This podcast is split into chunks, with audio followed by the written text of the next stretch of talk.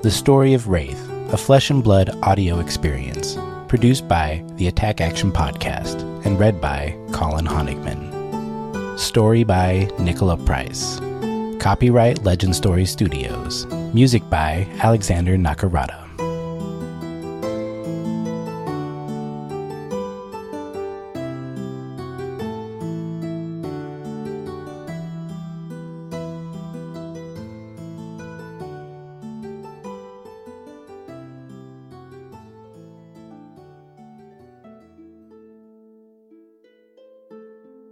Dorinthea Ironsong. Centuries after the end of the Great Wars, Solana is experiencing an era of peace and prosperity, with the last of its great defenses completed and its people watched over by noble protectors. And yet a strange wind has begun to stir once more, sowing seeds of unrest across the continent. Strangers hail from the east, bringing their strange customs and mystic rites to the outskirts of the grand city, to the south, blasphemous cults gather driven by greed and gluttony. Worst of all, the savage packs of the west gather near the outskirts of the jungle, creeping ever closer to the villages under Solana's protection. Amidst the brewing storm, the Hand of Sol gathers in ever larger patrols, permanently stationing knights in villages across the golden fields. As terrible beasts begin to emerge, Solana's scholars continue to search for a possible cause and a way to eliminate the creatures once and for all. The Knights of the Hand of Sol are needed now more than ever to defend innocent lives from the horrors that threaten to overwhelm them all. Childhood For centuries, the Ironsong family have prided themselves on their reputation as master blacksmiths. The first generation of the bloodline were awarded the name of Ironsong for their work with weapons and armor, forging some of the finest in all of Solana. In the years since, they have passed down their trade secrets from generation to generation, preserving the Ironsong name. Dorinthea Ironsong was an only child with a penchant for mischief.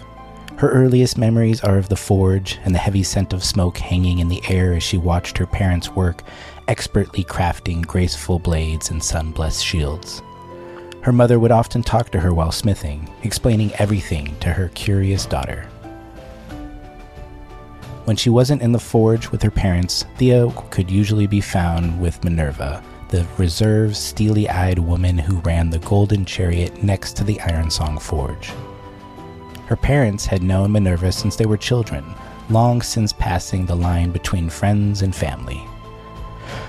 While Thea knew that Minerva had been born outside of Solana, the innkeeper was incredibly private and rarely spoke about her past. In the mornings, Thea helped out with minor chores, sweeping and cleaning the tavern before returning to the family forge in the afternoon. Then, as all the guests were settling in for their evening meal, she would take up residence next to the fire and listen to the chatter around her.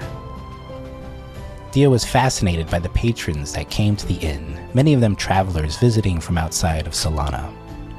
She loved to listen to them share stories from their hometown or describe the things they had seen on their travels. Most travelers came from the villages under Solana's protection, following one of the many paths leading to the Grand City gates. Others, however, came from further afield to visit the Great Library of Illumination or listen to speeches in the amphitheater. The busiest time of the year, however, was during the solstice of laurels. The solstice took place once a year, equal parts celebration and ceremony for the Hand of Sol.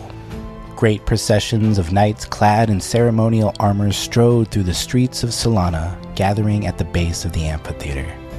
Templars, radiant in gold and ivory, marching with their weapons held high, their masks gleaming in the light of the sun.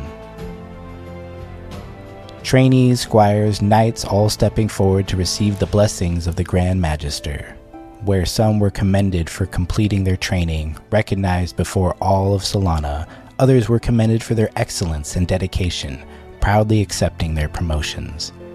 After them, a few blessed individuals stepped forward to be inducted as Templars, receiving their masks with honor. Thea always looked forward to the solstice, Sitting high above the arena, she would watch as the knights of Solana marched forward in perfect unison, their heads raised high with pride. visitors came from all over Rathe to witness the ceremony and see the noble men and women who became the new generation of knights for the Hand of Sol. After the ceremony concluded, she would make her way back to the Golden Chariot to listen to the visitors talking in hushed whispers, their voices full of awe as they spoke of the solstice and the radiant warriors who marched beneath the light of the sun. The Awakening. While Thea admired the Hand of Sol, she already knew her destiny. Her family had been chosen long ago to serve Solana as master blacksmiths, and she was proud to continue the Ironsong legacy. So, when the day finally came for the awakening ceremony, on the eve of her eighth birthday, Thea was ready to don the blacksmith's apron and join her parents in the forge. Following the Chancellor into the ceremonial chamber, Thea went to stand at the center of the room, looking around at all the objects lining the walls. She searched for the gentle light of a blacksmith's hammer activating, awakening, glowing like a dying ember in the heat of the forge. Yet, as Thea waited, she did not see a hammer, nor an anvil, tongs, or the blacksmith's heavy apron. Instead, hundreds of swords all began to shine, resonating with the light of Sol. They darted into the air, flying around her like stars around the sun. Their glow was so bright that they began to illuminate the entire room, the darkened hall flooding with vibrant light of the noonday sun. One sword in particular caught Thea's attention, a graceful, thin blade with a gilded hilt.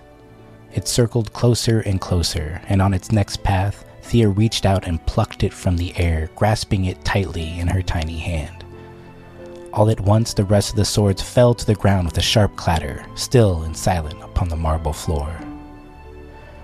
The next day, the Archon of Thea's district proclaimed her a prodigy swordsman of great potential, and Thea was immediately enrolled into training with the Hand of Sol. Even as her parents rejoiced, honored that Sol would choose their daughter to be a knight, Minerva only watched Thea quietly, something unreadable lingering in her shrewd gaze. Genesis. Thea's training began with simple classes, taught by scholars from the Light of Sol. Their lessons covered everything from the history of Solana to the lands beyond the city walls to the many creatures of Rathe. As their training progressed, this grew to include theory relevant to their training, such as the structure of different weapons and armor, how to identify their opponent's weaknesses, and how to play to their own strengths. Thea quickly made friends with two of her fellow trainees. Valeria, short and stubborn, was determined to live up to her family legacy and spoke of her desire to one day become a Templar. Felix was a dark haired, light hearted, enthusiastic young boy, excited about their training and filled with gratitude to Sol for giving him the chance to become a knight. The trio were inseparable, spending almost every waking hour in each other's company. Every day, Thea rose from her warm bed above the family forge and traveled to the outer walls to begin training. Solides through Verides were spent with scholars and knights in the classroom, learning theory.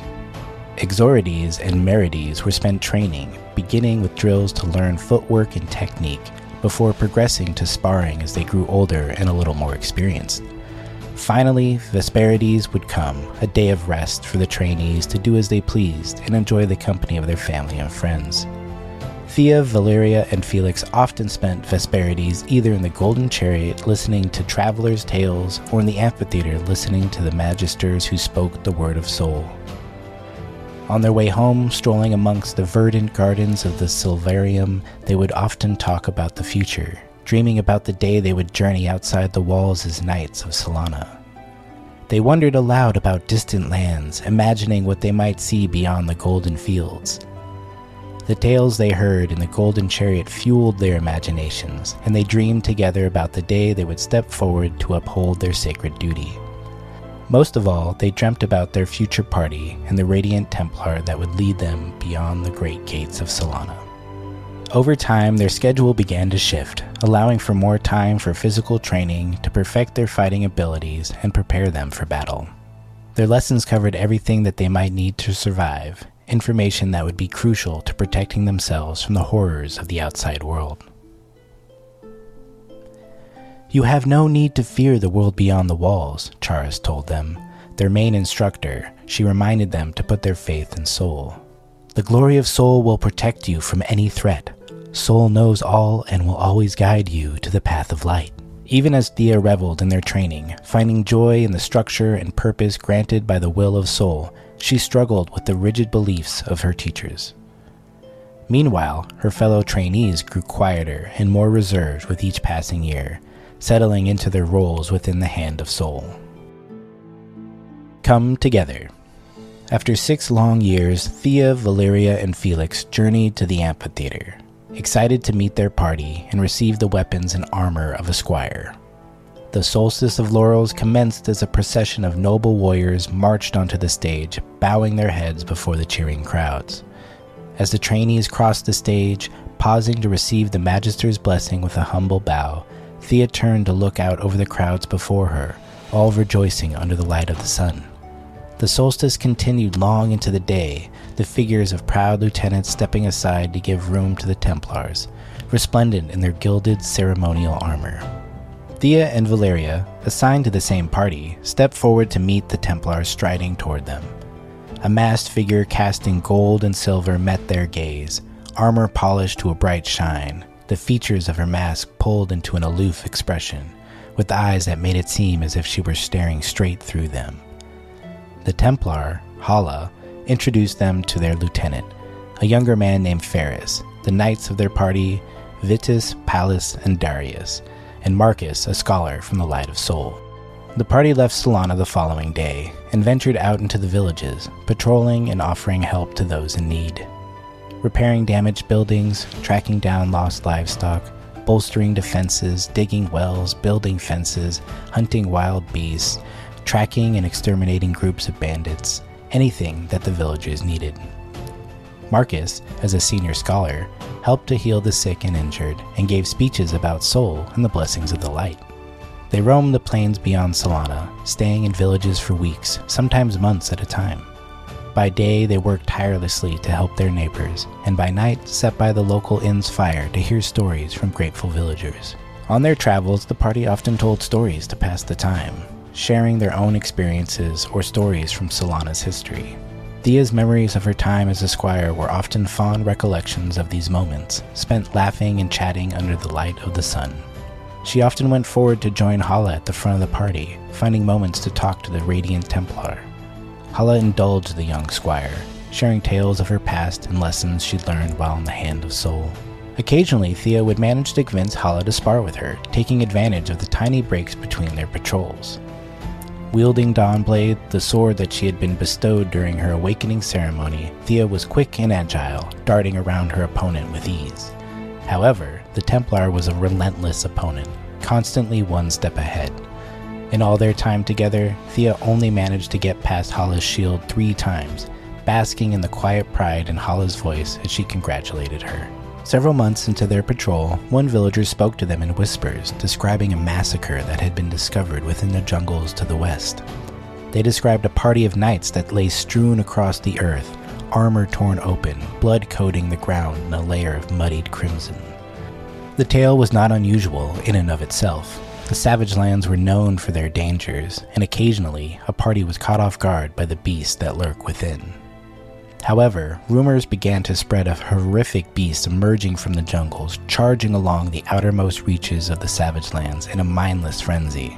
As reports poured in of attacks on outlying villages, the party spent more and more time in the villages on the outskirts of the Golden Fields, patrolling the area in an attempt to lessen the attacks. They found villages ransacked, bodies lying in the fields, dusty roads littered with blood and entrails. From packs of smaller beasts to massive creatures with armored hides, the beasts of the savage lands were traveling further than ever before. Frenzied, relentless, they fought with reckless abandon tearing a path through the village until they were finally struck down. At other times, they arrived to find an empty village, as if its town people had vanished in the middle of the night. The only signs of conflict came from the occasional bloodstain smeared along the side of a building, a streak of crimson left amongst the grassy fields. Five years after the party had left Solana, Marcus woke the party before dawn. In the morning twilight, he relayed a message sent by an archon, summoning them to one of the forward camps located on the outskirts of the Savage Lands. They traveled for almost two weeks before they finally arrived at the forward camp, finding a clearing filled with silver and gold. Knights, lieutenants, and Templars were packed into the camp, almost completely drowning out the merchants' stalls lining the border of the clearing. The Templars' mask gleamed in the pale sunlight as they conversed with scholars gathered near the center of the clearing. Hala disappeared into the crowd to find the Archon who had summoned them, Marcus close behind.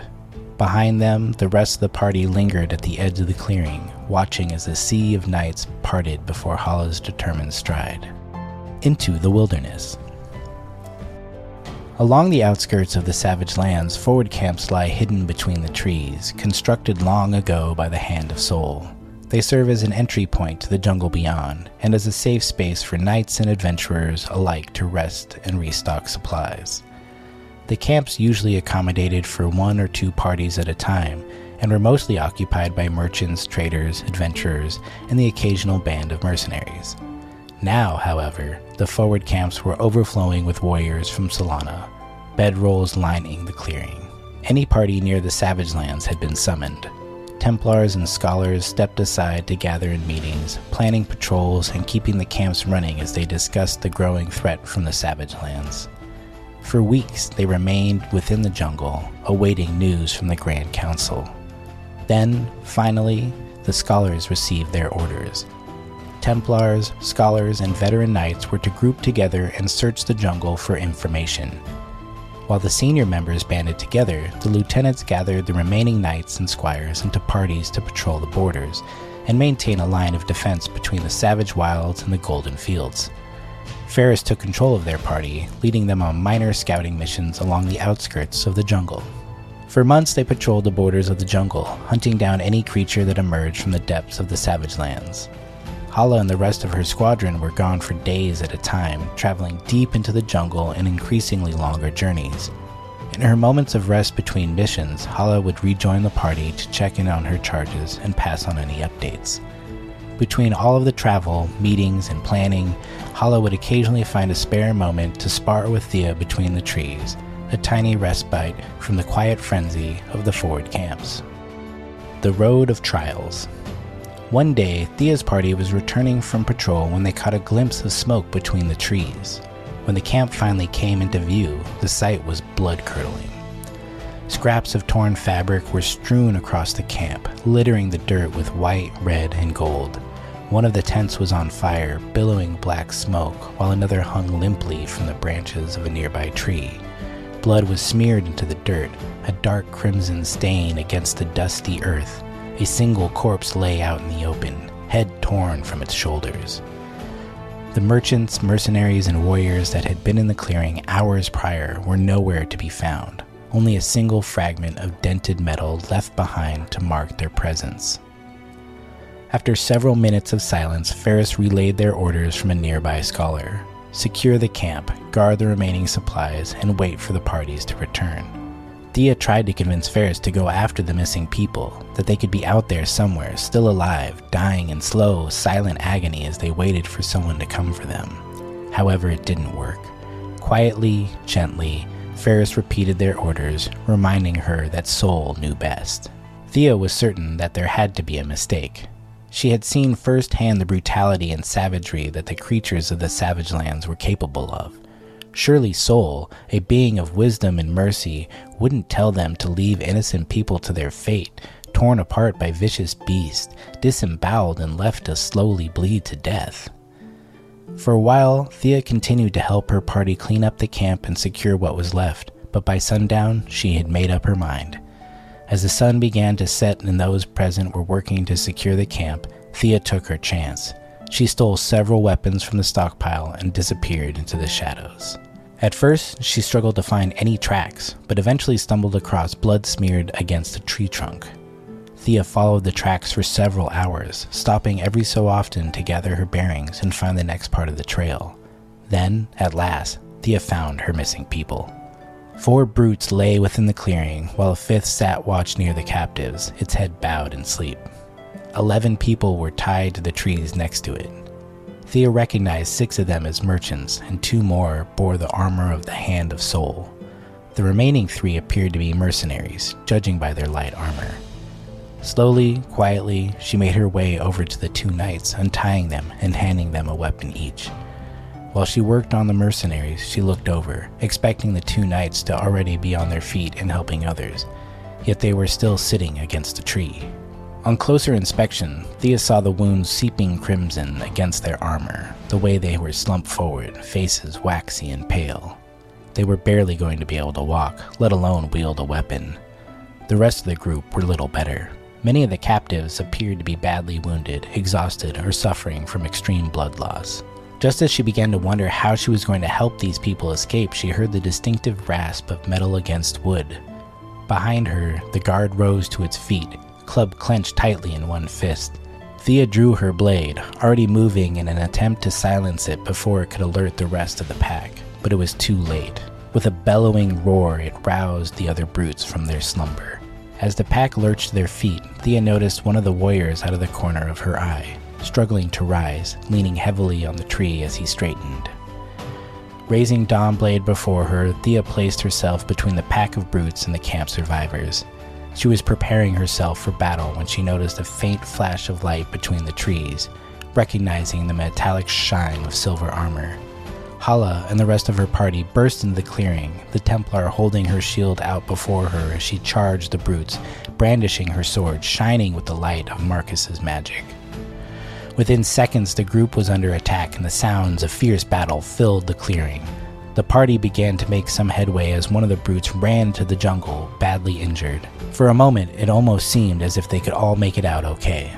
Yet before they could defeat the remaining brutes, before they could help any of the captives to their feet, before they could even try to get anybody back to camp, a great bellow echoed throughout the clearing. Nine more brutes emerged from the line of trees, one of them towering high above the others, skin gray and craggy, eyes dark as it charged toward them. They were outnumbered, overpowered, and outmatched. The party had no choice but to flee. As Hala sounded a retreat, charging at the brutes to give the rest of the party enough time to flee, Thea started forward to help the captives struggling to their feet. Then Marcus appeared before her. Blocking her path, he pulled her away, dragging her out of the clearing and forcing her to run toward the camp. As they dashed through the trees, the air was filled with the sound of pain screams, echoing from all those they had left behind. When the morning came, the sun rising to flood the forward camp with light, only three members of the party had emerged into the campsite.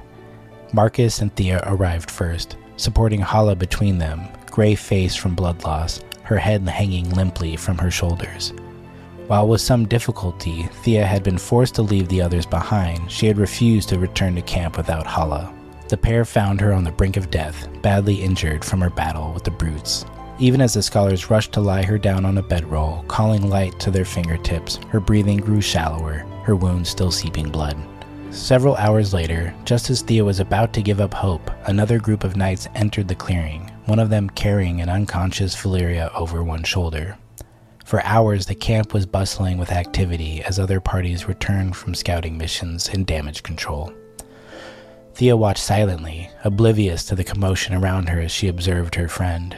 As Valeria finally began to stir, Thea felt a flood of relief wash over her, rising from her bedroll to make her way over to her friend. Yet when Valeria glanced in her direction, her expression shuddered, and Thea watched as she turned her face away, a burning anger in her eyes. Return to the fold. In the years since leaving Solana, Thea had imagined their return to the city more than once, the party marching through the gates, welcomed by their people, pleased to return to their home. Yet at the age of 19, Thea found the reality to be much different. Their quiet procession through the fates was somber, the walls pale in the light of dawn as they passed through the city streets. Valeria marched ahead of her, carrying Vitus's shield on one arm, completely silent. Hala sat atop a dark mare, her face still pale, clutching her side with one arm as Thea slowly led her horse forward. Thea could feel Marcus's gaze upon her back, and she wondered idly if Sol was watching her as well, looking on in disapproval. After handing in her armor, Thea made her way back to the smithing district.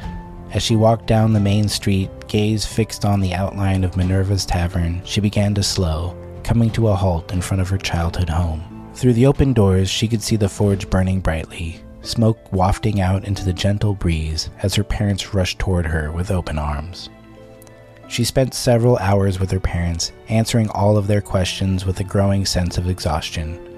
Finally, she found an opportunity to slip away to the Golden Chariot. The moment that she stepped through the front door, Thea came face to face with the tavern owner's steely gaze. For a moment, both stood completely still, staring silently at one another.